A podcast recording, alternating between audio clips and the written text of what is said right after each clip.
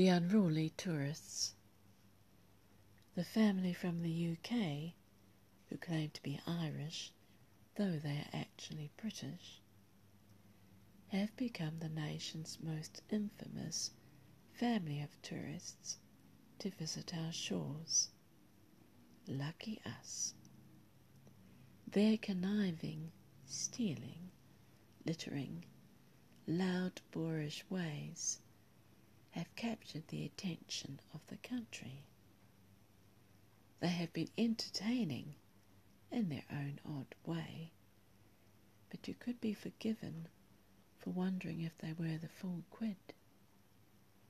Who lets a child steal a Christmas tree from a petrol station where there are surveillance cameras in full view? Who steals a can of drink one day and goes back the next to take another? Duh. Their petty pilfering earned them a day in court and the attention of the boys in blue and immigration, not to mention the ire of the country which is fast losing patience with their bad manners and acts of entitlement. New Zealanders are easygoing and welcoming up to a point.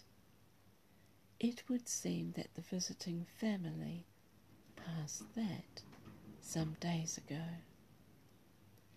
They could not have known that their days here were numbered when they dumped their rubbish and yelled at the girl who spoke so politely to them. Thankfully, has been cut short, and the welcome mat has been well and truly pulled out from under them.